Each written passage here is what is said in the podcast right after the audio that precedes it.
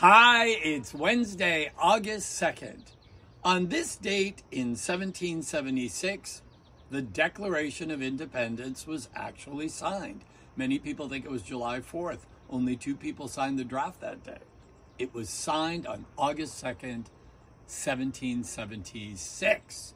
Susan B. Anthony said, Independence is happiness. Don't take your independence for granted today. Do something alone. Be powerful by yourself. Find happiness in doing something alone. Happy birthday, Stacy.